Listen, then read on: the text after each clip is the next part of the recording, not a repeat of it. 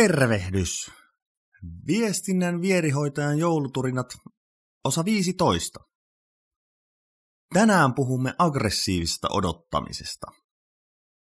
Turhauttaako sinua välillä se, että ihmiset ympärillesi eivät oikein toimi niin kuin toivoisit?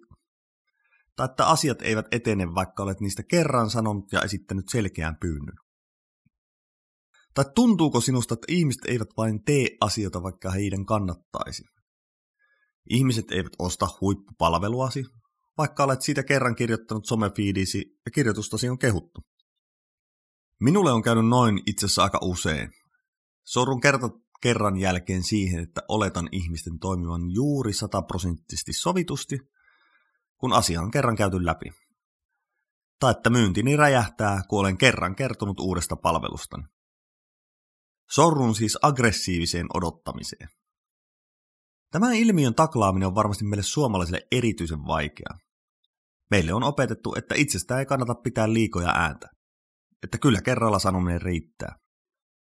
Voi sitä pettymysten määrää, kun kauppa ei käykään ja työyhteisössä asiat jäävät tekemättä. Markkinoinnin parissa on sääntö say it seven times. Se tarkoittaa, että asioita pitää toistaa ainakin seitsemän kertaa ennen kuin vastaanottaja sisäistää sen. Tätä samaa sääntöä voi hyvin soveltaa muuhunkin viestintään, esimerkiksi uusien asioiden läpiviemisen työyhteisössä.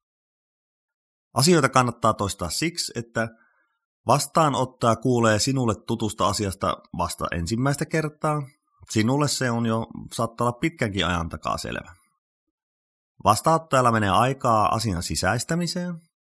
Hän on voinut ymmärtää sen väärin aiemmilla kerroilla. Ja kyllä, hän ei välttämättä aluksi pidä siitä viestistä. Monet hyvin pärjäävät brändit, markkinoijat ja esimiehet toistavat samoja asioita päivästä ja vuodesta toiseen. Miksi?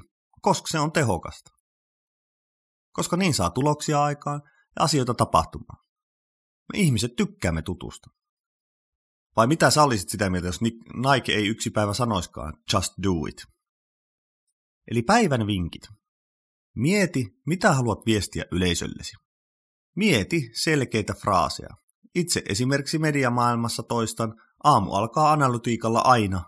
Toista fraasia sopivin välein. Jos kyseessä on tiimisi, varmista esimerkiksi kysymyksiin, miten he ovat asian ymmärtäneet. Äläkä huoli vastaanottajan kyllästymistä. Kyllä sinä viestijänä kyllästyt aiemmin. Sitten kun muut alkavat aktiivisesti puhumaan samoja asioita samalla fraaseilla kuin sinä, tiedät viestisi menneen läpi ja sen, että ihmiset alkavat sitoutua asiaan. Älä lopeta asiasta viestimistä silloinkaan, vaan jatka muistuttelua aika ajoin. Ja nautit tuloksista. Tässä oli tämän päivän viestinnän vierihoitajan jouluturinat.